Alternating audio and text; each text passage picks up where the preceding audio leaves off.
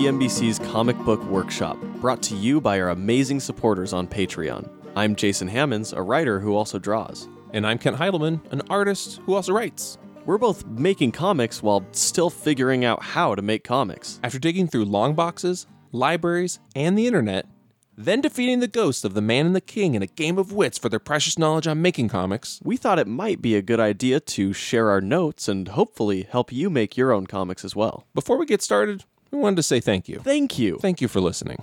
Now let's get on with the show.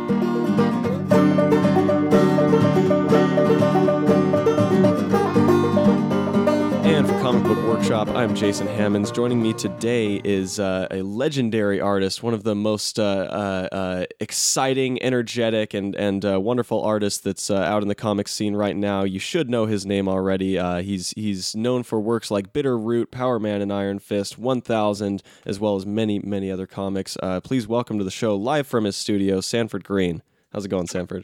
Ah, doing pretty good. How how about you? Doing pretty well, man. Uh, I it's been a while. It's been like two years, I think, since the last time that uh, that we talked on a podcast.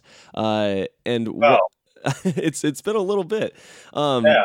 The last time we talked, you had posted like a, a cryptic little post on Instagram or something like that, just Hmm. saying bitter root and like coming soon or something like that, and that was it. Uh, That was it. Yeah. and I tried to pressure you into giving me any information about it, and uh, and you held strong. But now, Yeah. here we are, a good amount of time later. Uh, uh, tell me, t- let's let's talk about Bitter Root first for the audience. Anyone who might not know, uh, what what is Bitter Root about? Um, a family of monster hunters set during the Harlem Renaissance, and they use steampunk technology and alchemy to deal with these uh, forces of evil, this infestation of monsters. You, as a reader, will find out why these monsters exist, Mm. the force, things of that of that nature, and um, that's kind of the, the, the broad strokes of the story. Um, and then it goes a little deeper into the actual characters, Mm. um, family, the Sangerye family, and um, and uh, you'll start to learn about how uh, the family has pretty much a, a sacred philosophy on dealing with uh, this uh, infestation of monsters. But there is a event that has taken place in actual history that we use to um, cause a schism within the family Mm. um, that changes half of the family's uh, philosophy of how to deal with this infestation. So, um, and then it goes a little deeper as well, where we look at uh, uh, what I consider to be the main protagonist, um, Cullen Sangerye, Oh, yeah. who an aspiring uh, artist, and uh, he has just uh, he's just torn. He's torn with his his purpose, the family's uh, purpose. He is, uh, you know, for the most part, he's the the one that deals with, or he's the next in line to be the leader um, of their uh, duty as a family Mhm. and he's just reluctant. So you know that that age old um, uh, setup where you know the main protagonist is trying to uh, figure out their destiny, if you will, Yeah, uh, coming age, if you will. yeah, and he he's a fascinating character. There is um. You know, there's, and I won't spoil anything, but at the very end of your first arc, which is concluded now, everyone make sure you go out and buy the trade. It's uh, coming soon. Uh, Yep. The uh the the at the very even like the last page of the first arc there's definitely kind of some some interesting turns of events uh regarding that main character that uh, I I can't wait to see a little bit further into with with Cullen. Um oh, but but so you that that tease for for this comic happened back in April 20th uh, April 20th of 2017 was when you posted that.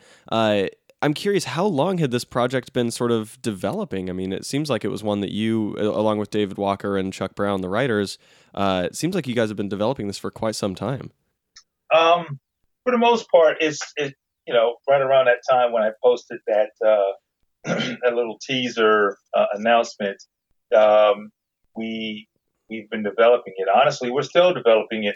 we're we're we're you know kind of um, learning as we go along, if you will. Sure.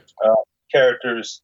Um, I, I often listen to a lot of interviews with writers and creators and how they talk about how their characters kind of dictate where they want to go, and Yeah. that's kind of what's happening with us um, as well. It's very organic.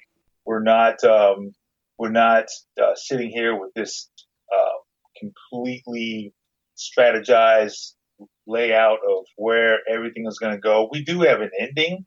Uh-huh. Um, even that ending right now, based on what we're doing with these characters, could change um, somewhat. But uh, yeah, I was. Uh, I'm like you. I, when I even when I read the script, or when we talked about the script, um, and the the ending to the first arc, I was like, oh man, I gotta closure myself.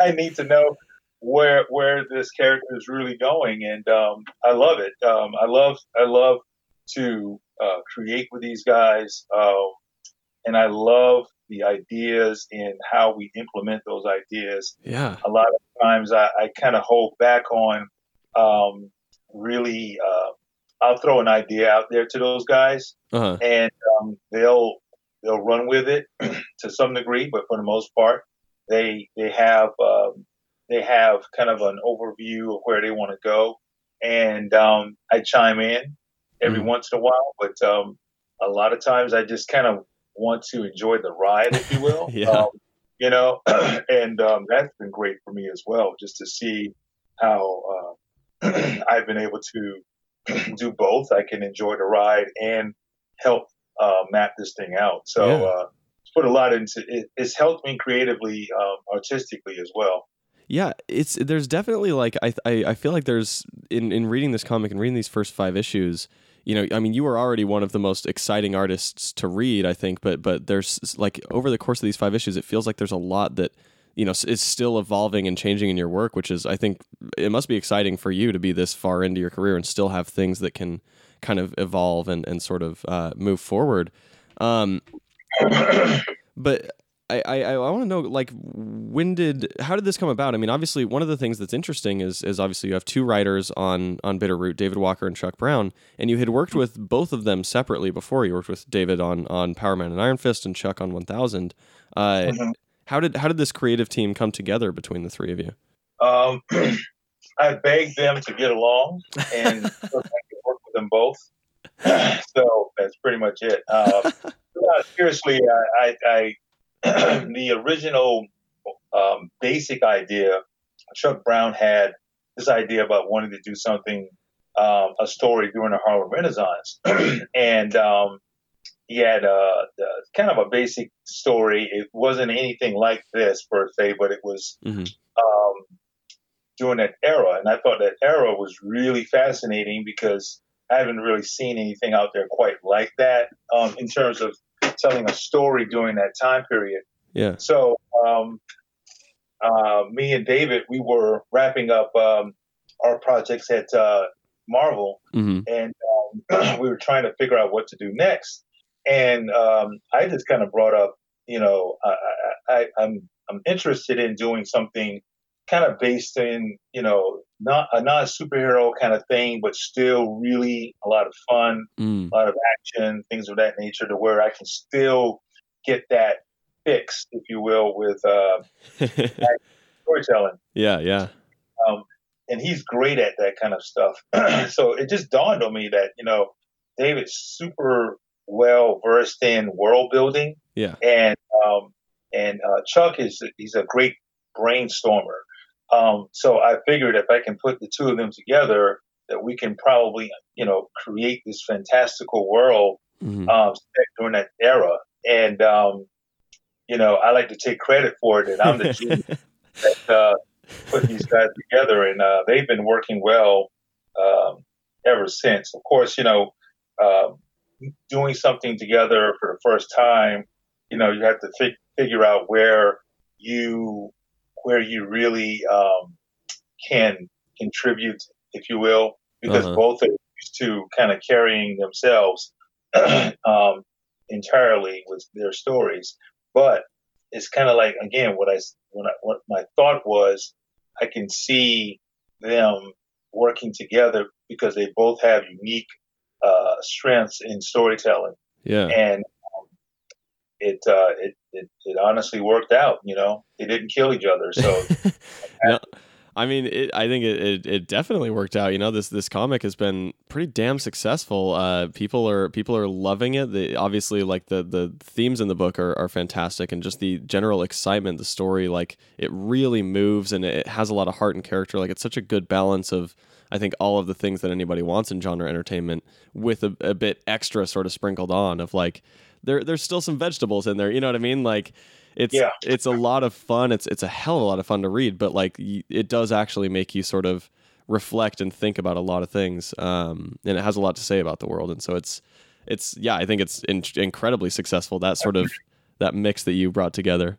Well, it's the old adage: uh, a spoonful of sugar makes the medicine go down better. There you go. Exactly. Uh, that's kind of our take on the whole thing. Yeah, no, and it's it's it's a it's a hell of a success, man. And and I like seeing this this first arc uh, wrap up. Obviously, you just barely. I think this was like yesterday or so. You guys uh, teased that you have an annual issue uh, coming out, which I think was a, a, big surprise to a lot of people. Yeah, I mean that's uh that's another thing that we're we we, we we're starting to think a lot um, in terms of big picture, if you will. Uh-huh. Um, we want to tell the story um, but we know that there's so much in the story that we need to get people there a little quicker. Mm. Um, and part of that is um, doing these. It's, it's funny, we, people call it an annual, and even on the image, the, the official title is called Red Summer Special, right? Ah. And, um, I think the solicitation they used annual, uh. or I think posted the annual, which was kind of like a placeholder, but still, it, call it what you will. It's an annual, it's special, one shot. But uh, we wanted to do a series of these between story arcs because we felt that, um, you know, we're looking at what has transpired with other comics over at uh, Image. And yeah. um, between each arc, there seems to be a bit of a gap. Uh, some can do can close those gaps better than others. Uh-huh. Um, we we felt like we just didn't want to have too much air between the first arc and the second arc. Uh, out of sight, out of mind is what we're thinking. Unfortunately, that's what this industry is. It's it's kind of riddled with yeah. that notion, mm-hmm. and um, especially from the retailer side, just being honest. Uh, if you're not in the public eye consistently, they tend to move on to the next thing yeah. that is there. And that's only fair if you're running a business and you're not getting the product in a timely fashion or what you consider to be a timely fashion, yeah. you're going to go something else that will, you know, provide that. So I, we all had that, that, that concern that we just can't let our space be too, too long. Yeah. So that's where the the that's initially where the idea came from, and then it just kind of worked out that you know what, again thinking about uh, world building, we mm-hmm. wanted to make sure that we gave you more backstory when it came to the characters and to the world, because this world it, it goes back to man, it, we can go far back. We can, some degree, we may even meet, uh, may be even able to um, to look at the future. Interesting. And uh, but that's that's down the line. Uh-huh. But yeah, we're we're we're super excited about about this. Uh, the Red Summer and, Special. yeah, the Red. Thank you, the Red Summer Special, uh, and we feel like we can we can really get some some some nice and it's fresh too. It's not just um, it's not just a throwaway story. Everything's yeah. going to meaning. Everything's going to, you know, have some type of great connection. It's a great bridge between the first arc to the second arc. That's the other thing as well. Mm. So we're we're really uh, excited about excited about where it's going. Well, and I love I love the fact that that I mean it, it is such a brilliant thing, and it's it's interesting because this really hasn't it doesn't seem like anyway has hasn't been done in creator owned comics uh, before, where it's like yeah you do this filler arc, it gives you as the artist like time to catch up and breathe and like be a sane human person, uh, but then it also. Well, that's relatively speaking. So yeah, as sane as a comic book artist can be, I suppose. Uh, All right. but but uh, you know, but but it also gives the chance to like bring in you know other artists, like it it looks like you guys are doing. You know, bring in other exciting artists to sort of like you know kind of do a little bit of uh do a little bit bit of jazz on like their you know their view of of this world and and you know I, I don't know like it's that's an exciting thing in the creator owned field is to be able to bring in those voices still have new content in between the arcs uh give you time to like you know get caught up and and sort of like you know be ahead of the wave a little bit but then also yeah bring in these new voices to this world and kind of expand it out that you know that much more it's really cool Oh, absolutely. Yeah, we're we're excited about about the uh, creative teams uh, that's coming ab- um, aboard. Uh, Chris Brunner, um, he is uh, probably one of my favorite artists that doesn't do enough work yeah in this. Um, but everything that he does do is incredible. I Maybe feel- that's kind of the it's kind of the the best of both worlds to some degree, where um, you don't you're not killing yourself with deadlines. You're not, but when you do your work, it is the best thing you've done to date, and um, yeah that's what he brings. So it was it was it was almost a no brainer to have him come aboard. He's great at these short stories. yeah Brunner's Um, awesome He's incredible. So and then we have others. You know, Khary Randolph. Um, he's he's another. He's uh, an old an old friend. Yeah. Known him for a while, and awesome. uh, I'll actually be talking to Khary on this show probably in, in just a couple weeks after this interview goes up. So oh, awesome! Yeah, he's got the new, the new series out. uh, excellence. Excellence. Yep. Yep. Yeah, I, I'm I'm excited to talk to Khary. That's that's awesome. That's I mean thus far, yeah, Brunner and and uh, and Khary. That's those are two pretty awesome creators to have on this series. Oh yeah, you can you can shut it shut it down after that, man. Hell yeah, that's awesome, man. It's Yeah. uh that that's exciting, and, and everyone uh when's when's that one uh, coming out? July. uh, yeah. So we're we're doing um, that's dropping in July. Mm-hmm. I think right before San Diego, which would be pretty awesome. Oh yeah. Um, I think a week before. Mm-hmm. We're going to be doing something out there. Um, Hell yeah. Possibly a, a exclusive. I, I'm not sure yet. Maybe I'm letting, letting out something that's false. I don't know. It's not fake news, but it's just yeah. misguided news. I feel Oh, you. Yeah, but um, um, and then of course we have our trade that, that will be dropping here uh, in uh, May, May fifteenth, I think. Perfect. Um, yeah, May fifteenth, and then we're doing um, the summer special a month later. awesome. So in a lot of ways, it's kind of this this nice uh, fluidity to Mhm. it, to where you know, again, we're not we're not off the grid, yeah, you just we're- keep moving. still moving, and at the same time, we're able to take a step back and gear up for uh, the second arc. Yeah, no, it's awesome, man. It's it's it's really exciting, and I think it's it's always nice when something different is happening in the creator-owned realm. Um, Mhm. And speaking of that, so so we we talked before uh, on the last interview. You kind of mentioned, you know, that you were setting your sights on on you know sticking to the creator-owned realm. Uh, now being this deep into it, you know, with with Bitter Root and obviously with 1000 before that, um, how are you enjoying creator-owned work as opposed to to licensed work? What are kind of the uh, the benefits and drawbacks of of both for you? Um, I'll give you the drawbacks first. um, the, the fact that you have to do pretty much everything. You're the editor. I mean, we just had a, an issue the other day. It, it wasn't an issue. It was a a somewhat of a. It was just something that we was we weren't hundred percent sure if the annual. I'm going to give not annual, but the uh, trade had the right page count. Mm, So I've never done that before personally. That's always left up to who the publisher, if Yeah. you will. So that was a bit nerve wracking. Mm. Um, I'm, sure. I'm sure. I do literally. I, I jumped out of my chair and oh my goodness, I was flailing almost because, I was so upset because we're you know we're printing Yeah. as we the the trade.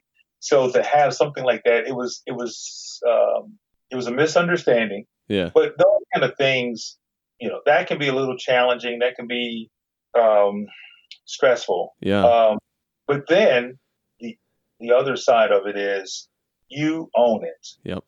Period.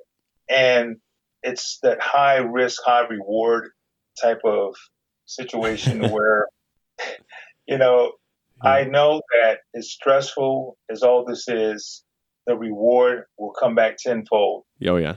It doesn't feel that way, of course, when you're in the middle of the storm. you know, uh, when you're trying to figure out uh, how to upload your files yep. to a server to someone in Asia somewhere. Yeah, yeah. And they have to do the colors and get it back to you so you can proof everything and get to the editor. I mean, it's like you're doing all the stuff the editors do at the big two or yeah. other pu- publishers. But once it's done, for the most part, I will honestly say this is kind of the best place for me because I am such a control freak. Mm-hmm. you know, um, the story.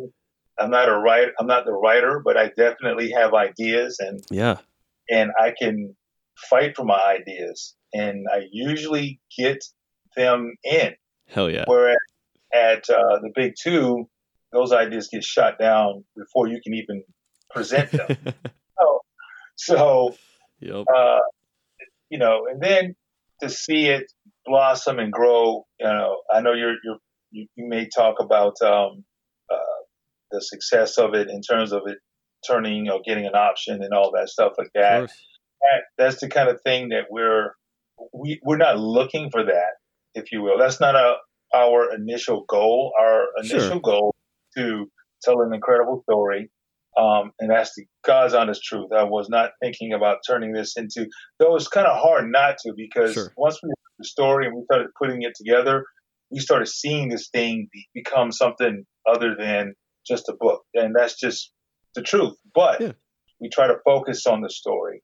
And that's where, um, that's where we uh, lay our heads. Well, and I, I And- think I, I just feel I feel like there's no there's no shame these days in being like yeah I mean the the the the you know multimedia deals on comics are just kind of a fact of the business now and and you know people can be cynical about it or whatever but the the truth of the matter is it's injecting more money into comics to allow people to tell their stories you know at the end of the day uh and so Right. I, you know to me i'm just like yeah sure like if a comic is good and successful yeah i want it to get all the options in the world because that means they'll keep being able to make more of that comic That's true. That's very true.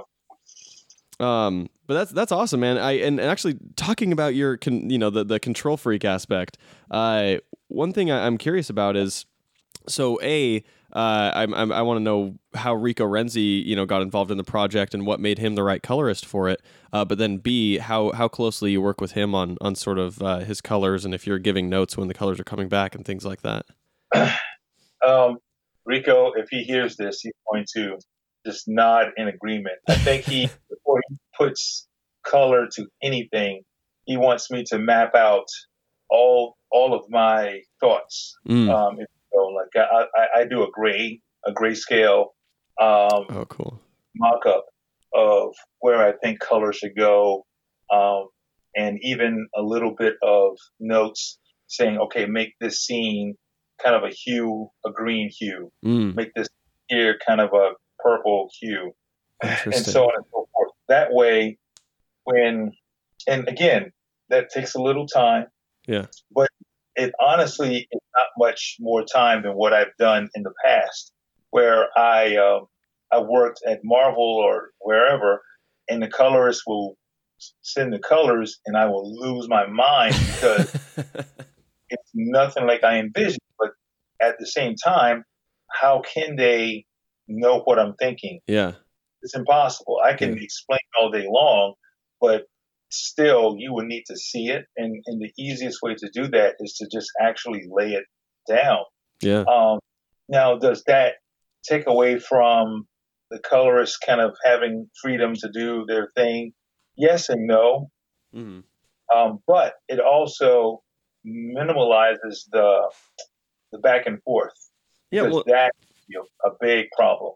And I, I think there's something to be said for, you know, and I'm, I'm sure you've experienced this, that sometimes, you know, placing sort of restrictions or, or putting yourself in a sandbox, you know, forces you to be a little more creative, you know, like the fact that he's you know getting this sort of guidance from you and like saying you know you want a greenish hue on this thing or whatever you know is allowing you to be like okay cool like how can i how can i stretch and do something interesting within sort of these specific parameters that i'm given? And i think that that oftentimes that creates a you know a better end result than just like hey here's all the colors in the rainbow do whatever you want you know like whatever.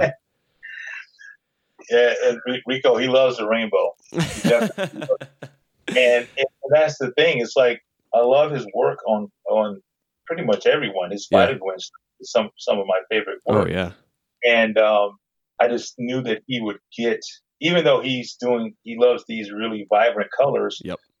there, our book doesn't really have a lot of that. It has some some specks of it, but not a whole lot. And I thought it would be interesting to see how he could do what he does, mm-hmm. but with a different palette. Yeah. And that's where I think he kind of stretched his his color range, if you will, uh, because I'm not I'm not a real vibrant color kind of guy. I love I love them. I love them on specific things, but uh-huh. um, I love that muted kind of uh, that traditional um, fl- flat but yeah. very selective with your highlights, not not highlights on every surface. you know, not just rendering the hell out of it. Yeah, I, oh my god, I, don't get me started on that stuff. But I feel you, man. That works on certain things. Yeah, I mean, there's certain things that that is acquired. Yep. Whereas my colors uh, or my my aesthetics is not warranted or wouldn't work on a really commercial book. It's almost like being a film director, like an indie film director with, you know, putting them on a big budget film. Yeah. They they're going to want to put their spin on it, but there are going to be a whole lot of restrictions and that's why you see so many of these guys kind of leaving these big commercial projects. they can't do what they want to do. And I, I guess that goes back to being able to spread our wings and spread my creative wings yep. and do exactly what I want to do or get as close to it as possible, mm-hmm. doing my own thing. Um, and hopefully, if it's successful enough, then these big commercial people will see that and go, "Oh wow, that worked! you yeah. know, it worked well. Maybe we can." And that's what happens in film, yep. right? That's the same thing. It's like I knew that for so long my vision couldn't be really demonstrated well because there were so many handcuffs yep. commercially uh, in the commercial realm. So I would get projects that would be great in terms of name, mm-hmm. but in terms of execution, they left a lot to be desired. Um, for me, especially, yeah. because I was like, man, I didn't that didn't turn out the way I wanted. Power Man and Iron Fist is probably as close as it will get, mm-hmm. uh, at, at, least at that time. Um, I think a lot of it has to do with the characters. Sure. Uh, the fact that we were able to kind of reimagine those characters. Yeah. They, they, they didn't have any kind of cement um, characterization. Yeah. For for years. I mean, Iron Fist, but he didn't really. He wasn't with Luke Cage at all. I think the last time that they were together was like 20 years or something like that. It was crazy, you know. Yeah. Um, so I know I, I kind of spoke around it, but um, going back to Rico, I think that's why I was really excited about having him to see if he could really, for the first time, I could get my vision really, you know, through someone else. Yeah. And, uh, did a great job. Yeah, totally. No, and I think I think the thing about Rico, and I mean any you know any listeners who have read my my comics kind of know this about me, but I'm a, I'm a big fan of like textures and and more sort of flat style coloring, and and I think that that Rico manages to like he he you know is able to blend like a lot of these these textures and and you know like the the more muted color palettes, but at the same time make them very vibrant and add just that you know that bit of light, that bit of sort of like kind of glowing energy to it. Um, you know, and he's especially with his backgrounds, he'll do a lot of these kind of like brushy sort of multicolor palette things that don't distract but really enhance the environment. Um, right. And it's uh yeah it, it, blends really well I think especially with with your art style like because your style has always been and this is a thing that I try to figure it out like I've I have definitely spent some time trying to study your art and figure out what holds it together because you can you you have this ability to really like stretch proportions and like you know do these like hyper kind of exaggerated sort of poses and perspectives but somehow it still all holds together and looks right? Uh, and it's it's as an artist myself it's it's maddening to try and like figure it out and I'm, I'm curious is that a conscious thing? Is there is that a skill that you've sort of developed consciously to be able to like really stretch these kind of perspectives and interesting poses uh, uh, and and hold it all together proportionally somehow, or is it just kind of a subconscious thing? Um, yeah, I blank out and I just do it. Um, almost like uh, I don't know if you're a fan of Mob Psycho, the, an- the animated. Oh, yeah. Uh, yeah, I'm kind of like that dude. I, am not like that guy. I, I don't destroy everything in my path. Um, I feel like I do sometimes. Every once in a while. I, I, think that um, um, it's it is a little bit of both, where subconscious, but I, I study a lot of uh, anime, animation, Mhm. um, and um, I love pushing proportions, Yeah. and uh, that's where a lot of that comes from. And unfortunately, the commercial field isn't really built for that. You can you can get away with some of it. Uh, Uh-huh. can't be as extreme. No. I, and you know what's funny is that there's times where I feel like I'm not pushing it enough. Mm. I feel like, oh man, this is kind of blah. It's not. it's not as extreme as I want it to be. Oh, I'd love, Uh, I'd love, I'd love to see you go full extreme by your standards. Then. Well, I, I think honestly, it's it's because I think honestly, I don't think the industry can handle something like that. Not not the level. Not not. I'm not saying me. I'm just saying No, I in feel you. general. I've seen some really. I, I love unique art. Um, there's a few artists out there that do some incredible work when you allow them to just do their thing. Yeah. Um, but it's, it's a very acquired taste. and um, I, I'll, I'll use this one person as an example because I think he's just a, an absolute genius. But um, I think Paul Pope is kind of the beginnings Oh.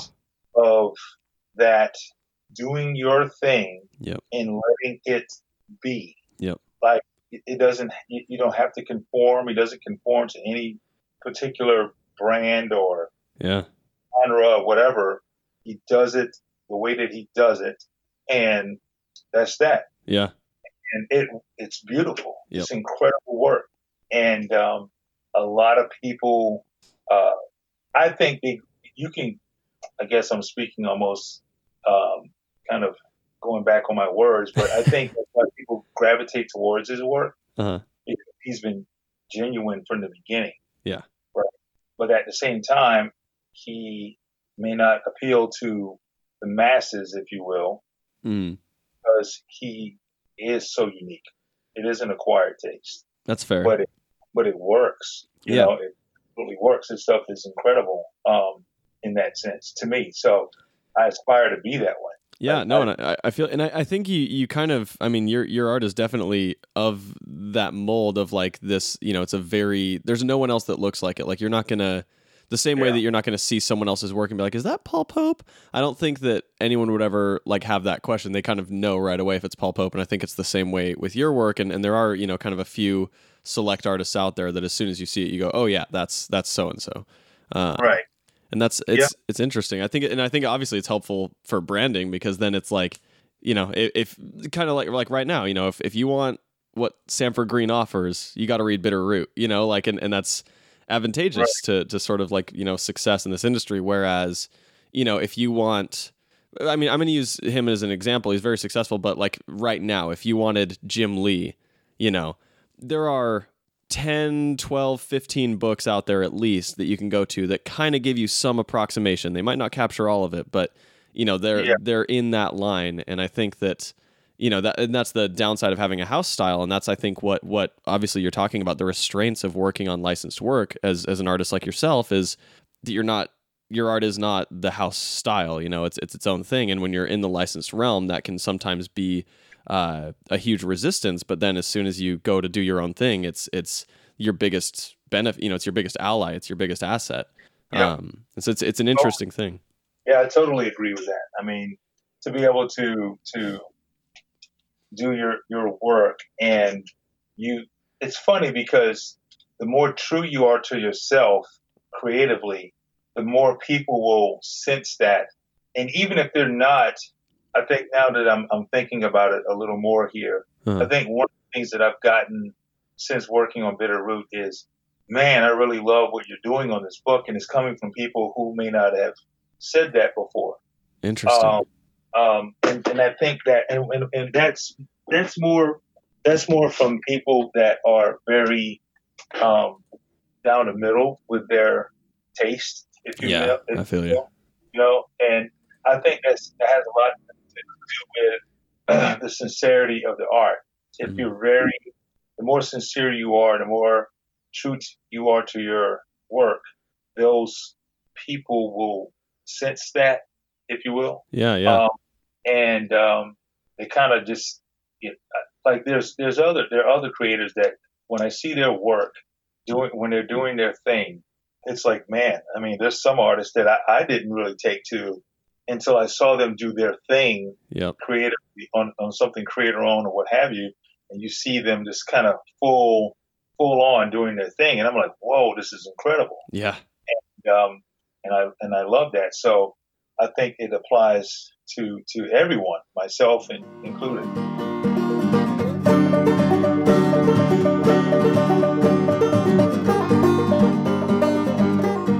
Kent, it's time for an ad break.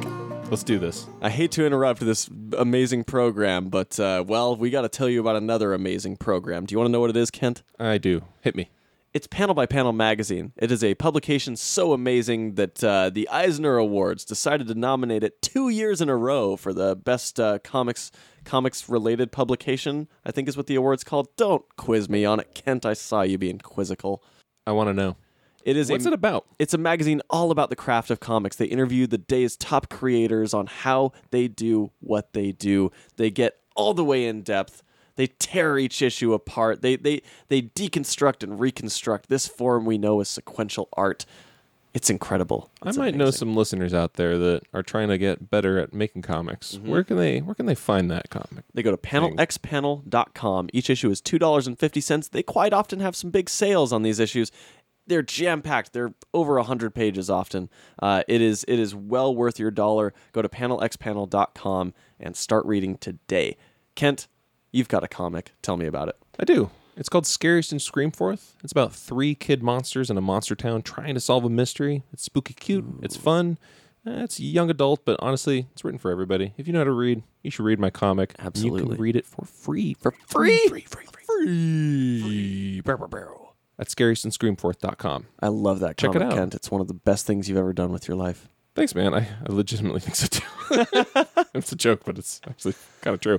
Uh, you've got a comic. I do. It's it's a little one. It's a little shorter. It's Little uh, mini. a four-page action romp called Boat Hard. There's a lot of meat in those four pages. There is a lo- there's a lot of meat. There's a lot of man meat in those four pages. I mean, There's not all sorts of meat, but I don't know if I was going to define it like that. But it's Uh, really well, fun. it is It's very fun. exciting. Do you like action? Do you this like? is the f- this is your favorite action movie. This is your favorite action comic that was never made until I made it in four pages. It's called Boat Hard. It stars Eye Patch McForce, a man with two eye patches who sees with his fists. But the problem when you see with your fists, everything's a fight. Ooh ooh, You're hooked. You're so where should we go? Because we're all hooked. Instagram.com slash Jason Halftones. That's where you'll find it. Boom. Go back to, to, to a few months ago and you'll see it there. All right. Well, Let's get uh, back to the show. Yeah, let's go.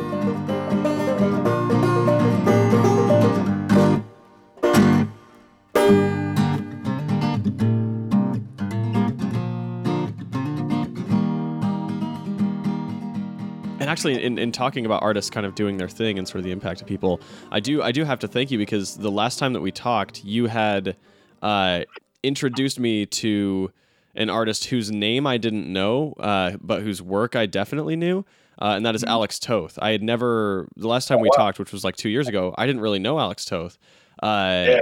and in the intervening time, I have become a huge Alex Alex Toth disciple, and I've you know like actually literally yesterday I picked up the um. Uh, this is actually courtesy of IDW, so shout out IDW, thank you. Uh, but I got the uh, Bravo for Adventure Artist Edition, Oh, I knew you were going to say that. that. Now I have to get that. Dude, it's incredible. I literally the last 24 hours have just been spent like poring over these pages. I for our uh, for our Patreon, I'm probably going to do like a video of sort of going through it and kind of looking at some of the interesting things there. But um, Yeah. the, I mean, the dude's a master, and it's it's incredible to see like his pencils and stuff. Um, and also, I have to say, I am so jealous of uh, the fact that you you have a copy of Alex Toth by Design because that thing is expensive to find. Yeah, that is part of my hol- holy grail. uh, I have a I have a holy grail edition of um, let's see that see now we're gonna we're, we're about to start talking talking about uh, some of my favorite subjects and oh that's please, uh, art yeah. art you know some of the luminaries of our time um, Mhm. dude Alex Toth by Design of course Yeah. um, I have here in my possession hmm um, the artist edition of Al Williamson's Empire Strikes Back. Oh. Yeah, that that is the biggest book I've ever seen in my life. It's it is I think 22 inches, 22 by 24, 24 inches by 18. I think wow. it's humongous. It might That be bigger than. absurd. I take that back. It's 28. I just measured. Is that the size that Williamson worked on? Say it again. Is that the, the size of page that Williamson worked on for his pages? I'm pretty sure it is. I mean, that uh, those guys work huge. I wish I could, um, if I had the space, I would do that with a Bitter Root book. I don't know. yeah, that's wild. I can't even. Oh, Oh man, and this thing has like the ha- it has like a frosted mylar oh, overlay. oh, It's incredible. Um, dude. I also have uh, Michael Golden's GI Joe annual Uh huh. artist edition. It's Man. it's a portfolio, so the pages are loose like real pages, Oh my god. and um, it's in a portfolio, and it's the entire story. I think it's what thirty pages, Wow. and it's the most insane thing I've ever seen in my life. That is insane. I, I've never even heard of like an artist edition coming that way where you can just like pull the pages out and look at oh my god. Yeah, it literally is like you're you're looking at the original pages. Oh. Yeah, it's it's mind-boggling. You know, you know the notes, and of course, uh, IDW they're great for doing uh, everything the exact uh, as close to the original as Yeah. as uh, possible. So, so I have that. What else am I looking at here? I have another artist edition of um, Marvel covers. It's Ooh. incredible to uh, to see. It's like everyone from early Mike Mignola Oh. to uh, gosh, they got uh, all the biggest, most expensive covers in this. you know, the, the the the great Mike Zeck cover with um, Wolverine, oh yeah. uh, the Captain America cover, Yep. where Wolverine scratching the the, the Cap's uh, shield Yeah. and the spark. Oh, yeah, that is it's awesome to see it in uh, the uh, original scale replica. Yeah. That's pretty awesome to see some of the techniques, and that's ultimately why I get these books is not just to look at that to have to collect, but to study Yep. these techniques and oh, oh wow, you know, it's kind of like what you were saying um, with Alex Toth. So Yeah, that's man. it, man. It's You uh should, you, should come over. You should come over. I'll, I'll, show you dude. what you do. Here's an idea, and I'll, I I want you know 50% of this idea. Remember that show Cribs? You should do an on the road study. Dude. Uh, I mean, on the road video cast or whatever, showing artists in their studios in their their, their I- collection. I'm not even kidding. I honestly I I would love to do that. And I once once once I get a couple of seasons on this uh, TV show under my belt, then uh, I'll take a hiatus and uh, and and sort of use the savings to to yeah do a road trip because that would be I mean a I think our audience would love that. We have you know I think the Oh. vast majority of our audience is is aspiring cartoonists or even current cartoonists and so I think that would be and just for me that would be a joy to see. Um, and so when when that comes about, I'll make sure that uh, in in the credits on each one, it'll be uh, idea from from Sanford Greene. Well, not only credits, but you know, percentage and all that stuff. yeah, of too. course, royalties. Yeah, we'll we'll have our people get in touch and work That's that out. um, What's I, I, I while we're on the subject though of Alex Toth, I, what, what's something for in your work? What do you think is one of the biggest ways that, that Alex Toth has has impacted you? um, placing blacks, Mm, um, yeah. like shadow, that's probably the biggest thing. interesting. I could see Yeah. that. Yeah, I've he's learned so much from looking at his work. he's a master of that man. hmm And I tell you, you know, you mentioned Mike Mignola. I it's like the the weird drum that I always beat when in regards to Mike Mignola is that I think outside of Hellboy, I think Cosmic Odyssey, DC's Cosmic Odyssey, is his best work. Uh, Yeah. And it's like it's such a weird. It's like that story. It feels like has kind of been lost with time, but I feel like that is a one of the best DC comics ever. But also just like seeing Mignola start to take shape as the Mignola that we would come to come to know and love with Hellboy, but still sort of working in that you know, like company owned realm where, like you say, he can't quite get as stylized as you can feel he wants to, but he's like Right. toeing that line where Superman looks a little weird, Batman looks a little weird, but like you're loving it, you know? Right. Um, anyway, I, that's, that's a book I pore over constantly. Uh, Well, I was going to chime in on that Yeah, too. I mean, he's definitely another um, illustrator. I mean, just to have him do uh, the variant for issue one of Bitter Root, oh yeah. And that was a good cover. that was an out of body experience right there. Just the mere fact that he said yes. Yeah. and um, man, it's it's.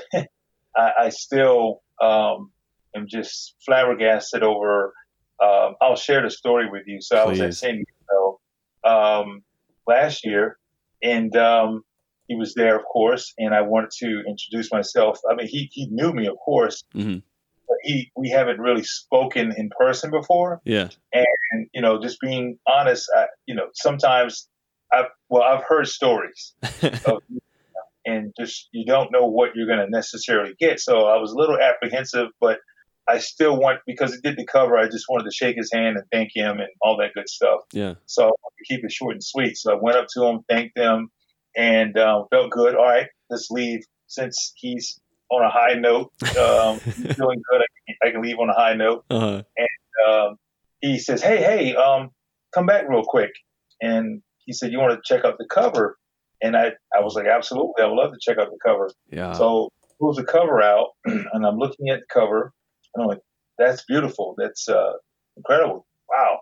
And he says, "You know what? It's yours." what? And he gave me the, yeah, he gave me the original to uh, issue one. Oh my God. So I was like, you know what? The rest of Comic Con could be a complete disaster. all, all barring like you know a terrorist attack. yeah. Nothing bad could happen at the show To overshadow that. overshadow that. So Yeah. I was just yeah that that was Man. He's, he's an incredible guy. I was literally I was when you when you talked about the cover, I was going to ask you like how much how much do you think it would cost for you to get your hands on that? And now you, you answered that question. That's freaking awesome. Just shaking his hand. That's So- cool. Man, that's that's really awesome. I'm sure that's that's going to be a prized collection for quite a while. Seeing such a master like sort of illustrating your own characters for your book, like that's that's so cool. And what's funny is that he was the first artist to turn in his cover. You know, we've got a slew of cover artists, and um, they're all incredible, but he was the first. I mean, he had really every excuse in the book to say, "Hey, man, one, I can't do it, Yeah. but if I do do it, I have a movie. yeah, I got a movie to produce or whatever." So, Yeah. uh, Man, that's he- that's so cool. yeah, so that was he's always someone I kind of I, I have like a this comparison in my head where I, I talk about you know or, or kind of thinking about like artists who have a distinct style and who who end up going into the creator owned realm, realm to thrive and I always look at him as compared to Walt Simonson uh, Mhm.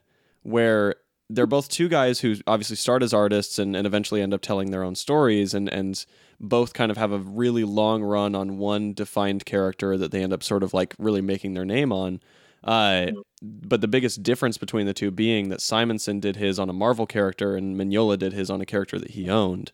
Uh, yeah, and so I, I always look at that and I'm like, man, like just imagining a world where Walt Simonson did the same thing, you know, rather than spending 15 years on Thor or whatever, if he had you know gone to Dark Horse or or wherever you know if he had joined up with the Image guys whatever like and done his own sort of you know mythological thing or whatever. I mean obviously now he's got his IDW book which is Right. great you know it's awesome but it's like thinking about a world where you know Simonson did his own sort of Hellboy uh and obviously he's he's doing fine you know I'm sure he, he doesn't really have many huge regrets or anything but it's like just just thinking about how much you know like Thor Ragnarok how much that movie owes to Walt Simonson versus how much he undoubtedly got paid for it like he probably got a fraction for that movie of what Mignola did on this Hellboy movie that didn't really hit you know um Yeah, that's interesting. Yeah, yeah, and so it's like it's it's one of those things where it's just like kind of a shame to see you know an artist and, and a creator who's so talented to to have kind of like to not have had that you know huge chance to to tell their own stories while they were you know kind of in the the popular zeitgeist or whatever yeah. Um, I met Walt Simonson a few times, and um, yeah, you're right. I think you know he he may have gotten a lot more with his own thing, but I think he's he's doing okay though. he is yeah he definitely is it's like he's Right. he's not suffering at all you know he's he's uh he's doing well but it's just like one of those things where i think it's it's just kind of an interesting thing to think about and obviously creator owned wasn't what it was then as it is now um True. uh anyway but uh, Sure. to, to sort of uh, start to wrap up the interview because I know obviously you're you're working on stuff you got you got things to to do um, but I am curious what are your sort of uh, common tools? You know obviously a lot of people listening are artists. Um, it seems like I see you using a brush pen a lot in your uh, uh, videos like you know when you're showing yourself like inking. I, it seems like you've also got a brush nib. Like what are the tools that you're typically going to when you're drawing a page or inking? Um, uh, truth be told, I use um, a traditional brush, Mhm. and um, I, I use the brush pen honestly because I'm filming a video. got it Truth be told, because it's a little nerve wracking to do the the camera and I feel that well, I have a uh, a stand now that I put my camera on and film. oh there you go. both hands are free, but I still get a little weird when- camera is on. uh-huh and I feel like I got this brush. If I have the brush, sometimes that brush doesn't agree with where I want it to go. mm-hmm Film, and it's like, oh man, I'm, I'm gonna have to start over or whatever. with, with the brush pen, it's pretty. You know, I can get in there and um, make it happen without too many uh, mistakes off the off the bat. I feel um, you know, but uh, every once in a while, I can get that brush. I did a commission recently of uh, Batman commission uh-huh and I used the brush, the actual brush on the commission, and um, man, that was so invigorating because I, I nailed that. I nailed that curve, nice Oh. little snap to the brush. Uh-huh. You know, oh man, I felt like a winner. Okay, just uh, savor this moment. That's So I, amazing. I keep reposting that version of me using the brush of that moment. I haven't had any great moments on video. no, I feel you. And that was I, I know it's this is the the Batman commission where he's kind of like diving straight at the camera. Is that the one? Yeah. Yeah, yeah. yeah. I know what you're talking about. Um that's awesome, man. I yeah, uh, so I- go. I use I use them. I use everything. I mean, honestly, right now I'm using. Um, right now I'm using um, these uh, Kuro Kurotaka. Oh I yeah. think uh, Pitt pins. Um, I use that for backgrounds, uh, buildings, Interesting. uh, tech, that kind of thing. Um, Oh, so the line can be kind of more steady and, and even. nice, nice uh, control and a lot more clean. And Yeah. trying to to, to value uh, cleaner lines Mm. more. To- I went from one end where completely brushed chaos and yeah. Stuff flying everywhere to control and so I'm kind of and now I'm kind of switching back towards the brushy. So it's kind of I'm in the middle now. I'm finding a nice middle ground where it's brushy, kinetic energy on some parts and really controlled Yeah. um, in other parts. That makes sense. Yeah, I, I- I feel that. That's and, and it's I think that's kind of something that's cool. It's like you know the organic stuff is you know like the, the people and the sort of things like that are the ones that are more lively with those kind of you know with those brushy and, and organic lines, and then obviously fittingly machines, buildings, and stuff like that, yeah, kind of have a more even stroke to them. And I think that's yeah, there, there's something that like is fitting about that. Yeah. Um, uh, and then uh, in terms of scheduling, I, we've been talking a lot lately about about sort of discipline and scheduling, especially for amateur cartoonists. You know, people who have other jobs and stuff. Like the importance of kind of keeping yourself on a consistent schedule. Um, is that something that you do? Do you kind of practice a very regular schedule for yourself? Is that something that you need in your process? Um, yeah, I, I, I, I, guess having a, uh, truth be told, having a family Mm. kind of dictates a lot of times. I, I honestly, it's it's allowed me to be. It's made me a lot more disciplined because you only have a certain window every day. Like my kids go to school from seven to three Uh huh. is pretty much game on. I, I'm, schedule right there. yeah. Um, so I, I, I do everything I need to do between seven and eight in terms of um, duties around the house, family, that kind of thing. Yeah. Get myself my get my coffee going, and um, because coffee is becoming a really great source. um, but um, once they're you know once eight o'clock hits, I try to be at the table. Mhm. Try to, um, and I let and I work until about ten hmm and then I'll do the thing, post some art, that kind of thing, and get that circulated or whatever. Um, that can be kind of a iffy situation sometimes because you get caught up in surfing. you know, I Yep. to really kind of fight that, um, and also just um, you know checking emails and replying back to whatever uh, yeah. emails I need to Of course. you know, so I'll just kind of do that back and forth throughout the day uh, while I'm working. Mm. I don't recommend that to everyone. And I'm kind of stuck in that mode right now where I work for a little bit, check emails, that kind of thing. I feel that. I feel that. How long on Bitter Root? How long do your do your pages take you for uh, pencils and inks usually? Um, about eight hours on average. Got it. Uh, I can, I try to do like really, really rough thumbnails hmm for every page. hmm um, I'll try to do like if I get a script. That's the other great thing about working um, independent or doing your own creator own deals. Um, once you get the script, you can work. Yeah. Whereas um, with the big two, just putting it out there, a lot of times you don't even get the full script, and you got to work on partial script and Yup. kind of waiting for the, the next part and Yep. it's this weird stop and go kind of thing, and you know you lose your flow. So I, I it's great to get a full script in hand. Um, I can map out the entire script in three days, four days at the most, Nice. um, and then I'll take that and um, redefine uh, the, the thumbnails uh, with tighter pencils, even though it's still very loose. hmm I'll, I'll get all the shapes and the composition exactly the way I want it. Um, and then I go in and ink. So we're talking, uh, it's interesting because I don't really do a page a day per se. Uh huh. Do a chunk of a certain job in a week. Got it. Week is all thumbnails. Second week is all pencils. You see what I'm saying? Yeah. Yeah. Yeah. go that way. I, I find myself being a lot more productive that way. Yeah, that makes sense. You can kind of like check off those stages as you go and sort of like track the progress there. And it's like when your mind is in thumbnail mode, when you're in sort of like figuring it out and shaping it out and laying it out mode, like you can just stay in that mode rather than having Yeah. to do one page at a time. That makes that makes total sense. yeah, I hate I hate the that that whole back and forth process thing. It's Yeah. kind of frustrating. Yeah, totally. That that makes sense, man. Um, Yeah. Well, cool. I I, uh, I won't uh, I won't keep you too much longer. Uh, basically, just two two more questions here.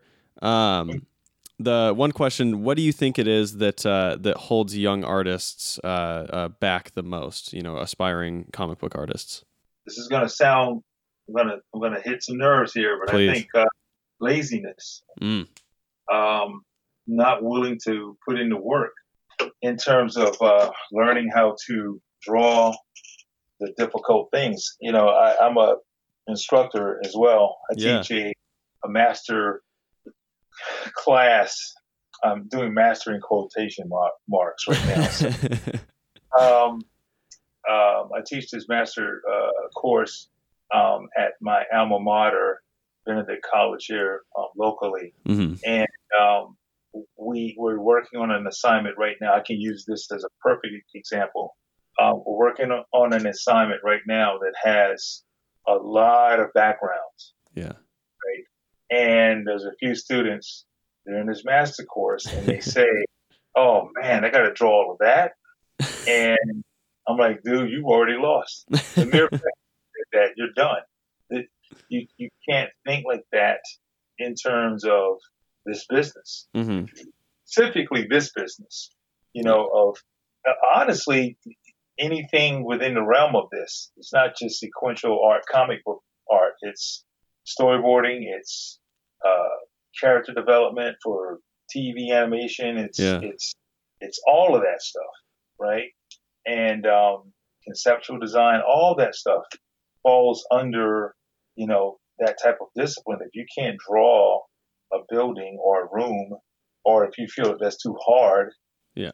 and you need to reassess where you really want to go or what you really want to do, how, or, or how bad you really want this thing. Yeah. Sounds great until you have to do the work, hmm right? Yep. Um, so I think when the rubber meets the road, a lot of times these students or just young aspiring artists in general, um, Mhm. they they tend to check out on certain things. They'll put all their effort into this one thing, but this other thing they just kind of you know phone it in. Yeah. I tell aspiring artists all the time, you have to treat drawing that bus like you love drawing that character. Yeah. Yeah. That's interesting. If you don't see that bus as as interesting to draw as those cool characters, you're gonna fail every time. Yeah. I think that's that's a, that's a really good point. I, do you think that's also do you think that's the same reason you see from from young artists like people who are going for portfolio reviews and stuff like that? Do you do you think that's kind of the same reason why you see so many portfolios that are incomplete that have a bunch of pages that are like halfway done or halfway inked or whatever like, you know, that aren't quite finished? Do you think it's kind of that same sort of mentality of like being either not wanting to or like being afraid of like failing at certain things or whatever that is? Yeah, I think it's a, a combination of things where it's like every you know everyone wants to put their best foot forward in, Yeah. in their obviously. So you're going to cater mostly towards the things that you feel the most comfortable with. hmm But I think um, I think um, I'm sorry, I just lost my train of thought. No, you're totally in real time here, but uh, but um, Yeah, for the incomplete portfolios.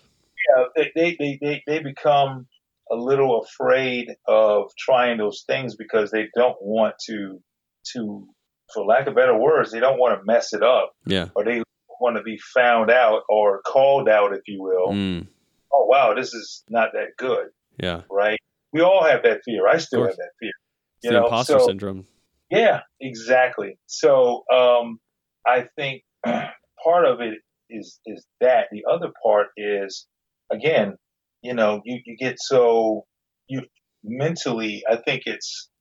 I say this is to, to artists all the time, aspiring artists especially. hmm Seventy five percent of this whole art thing is mental. Yeah. Or maybe sixty percent of it. The other forty percent or even thirty percent of of this art thing is your ability. Mm-hmm. I know a lot of great artists and they just don't really put in the work Yeah. because they aren't mentally there. You have to be mentally there. You have to want this like you want sleep or food or, you know, it just has Yeah. to be in you in that way. And that's something you really honestly can't teach. I can bring it to your attention, but I can't teach you that. Yeah. That's something that you have to decide as the individual, right? It's Yeah. like, how bad do you want it? Do you want it to the point to where you're always in that you have to want it to some degree to where it's almost abnormal to other people, to the normal people, right? You have to when people say, "Hey, man, let's go," I don't know, shoot basketball or whatever, and you're like, "Oh man, I got to finish these pages." Yeah. I'm not saying you don't go hang out and be with your friends, but if you have something you know you need to get done, Yeah. and this me talking to myself as well. How, how what's your thought process? Are you mm-hmm. like, oh, I, I, I got to get this done. This is more important, or do you think, oh, I'll just, I can do it later, Yeah. or I could do it whenever I got time, or whatever. And that that's that that is ingrained as a student, as a professional. That's that's that mental thing is a big thing. yeah. And but if you're if you're already in a place before you become a, a professional mentally, if you're I'll use the word lazy again, Yeah. lazy minded, there's no way in the world you you're going to be able to, to to be successful as a professional. Absolutely. That's some uh, that's some sage advice for all you uh, artists out there. That's uh, I think one of the least talked about and most important things is is like that. There's that discipline to kind of keep yourself keep yourself working when there's there's more tempting things out there. Um, Yeah. Awesome. Well, uh, Sanford, before uh, before we hit you with the very last question we ask every guest, uh, before we hit you with that, let's uh, let's get where people can find you on social media and wh- what they can look out for. Um, Twitter, Instagram, Facebook at Sanford Greene.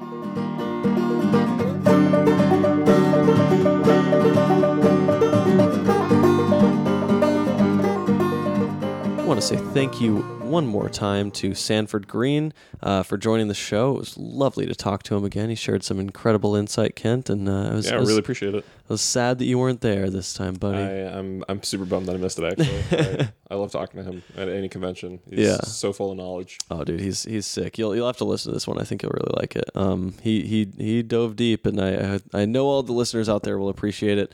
Um, so thank you one more time to Sanford. Uh, you can follow him on social media and all that stuff uh, at Sanford Greene. Um, he is uh, just a delight, and his process stuff is. Uh, I- I would say without equal. I'd say he is he is unequaled in in It's the a bold world. statement, sir. You, I'm, I'm not saying it's not, uh, but it's it's. There's so many good uh, people out there that can make some good process stuff. So Yeah. I'm gonna hold you to that forever.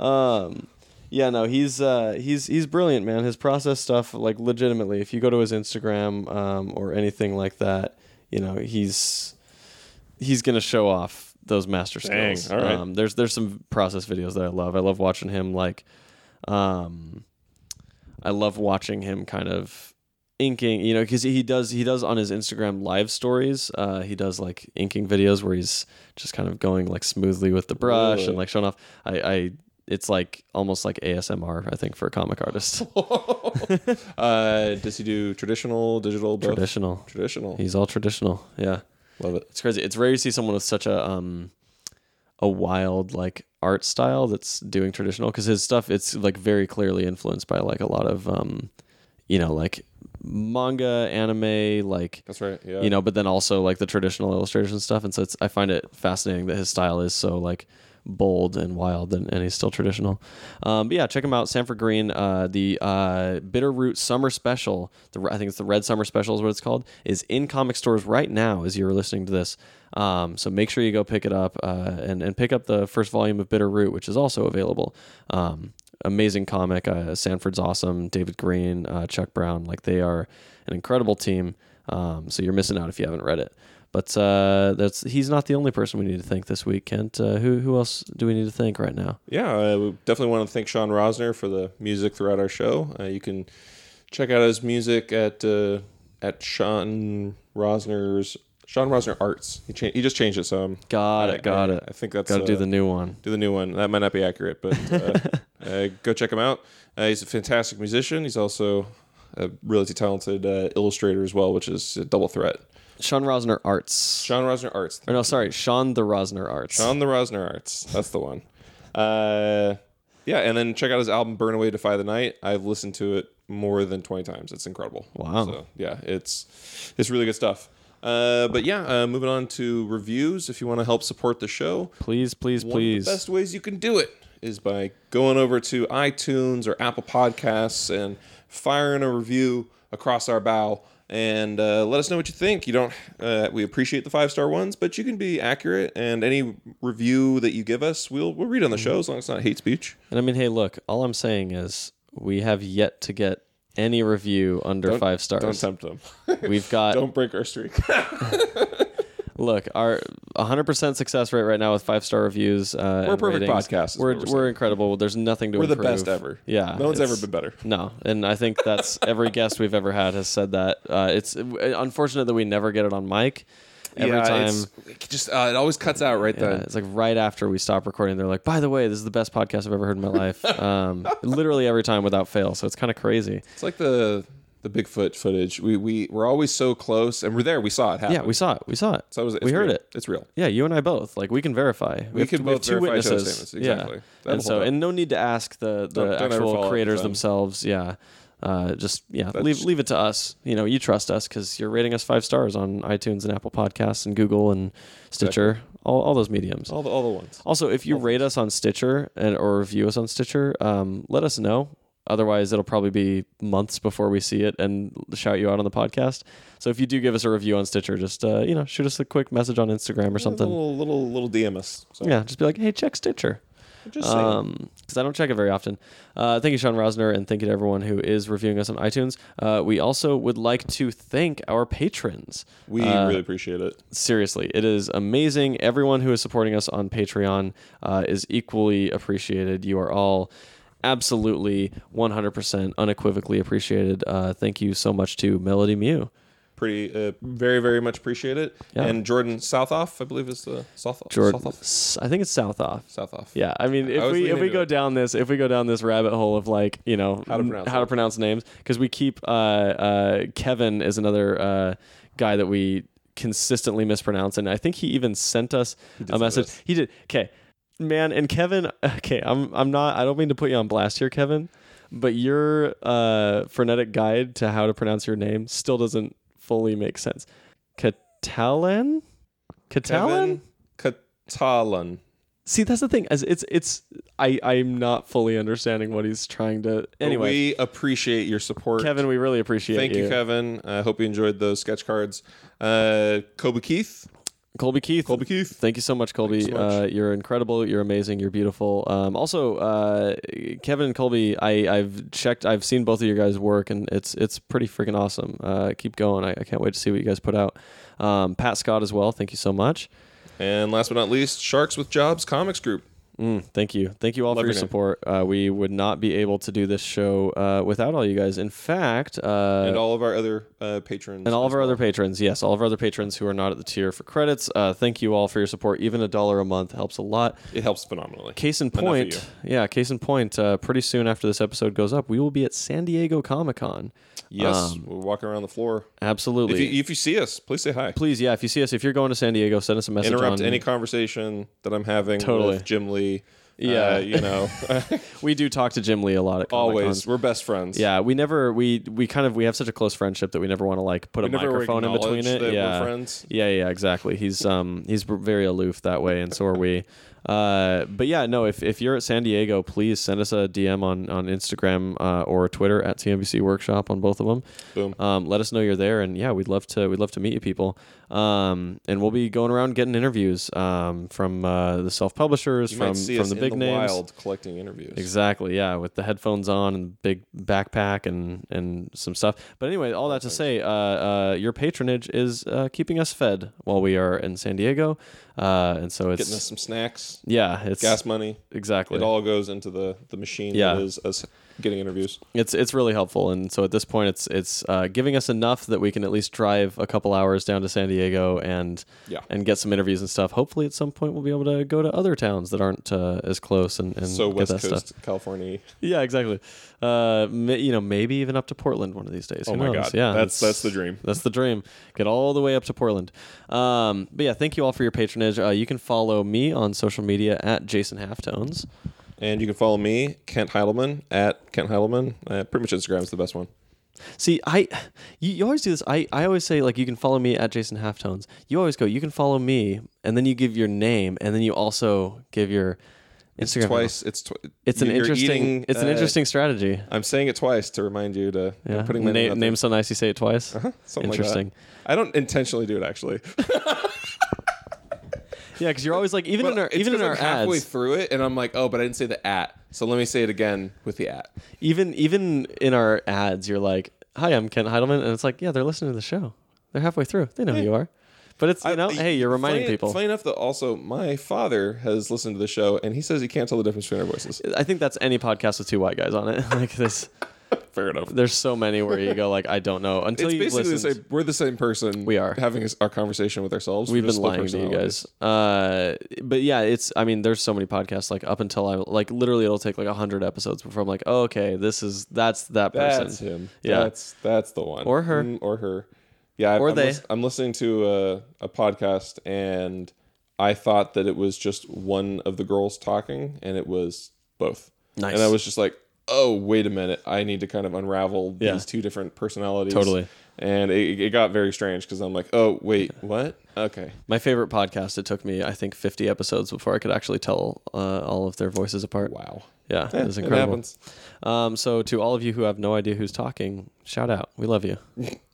Exactly. We really do. At some point, maybe we'll have some video content that uh, that separates it.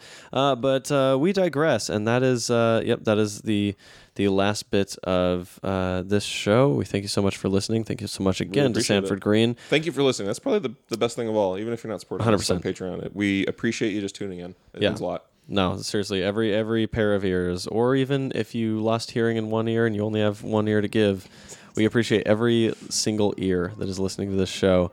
Um, uh, it's it means a lot to us that you're listening. So, uh, without further ado, let's get on into why Sanford Greene loves comics. because they make me happy. Love it, Sanford. Thank you so much for All joining right. the show. Thank you.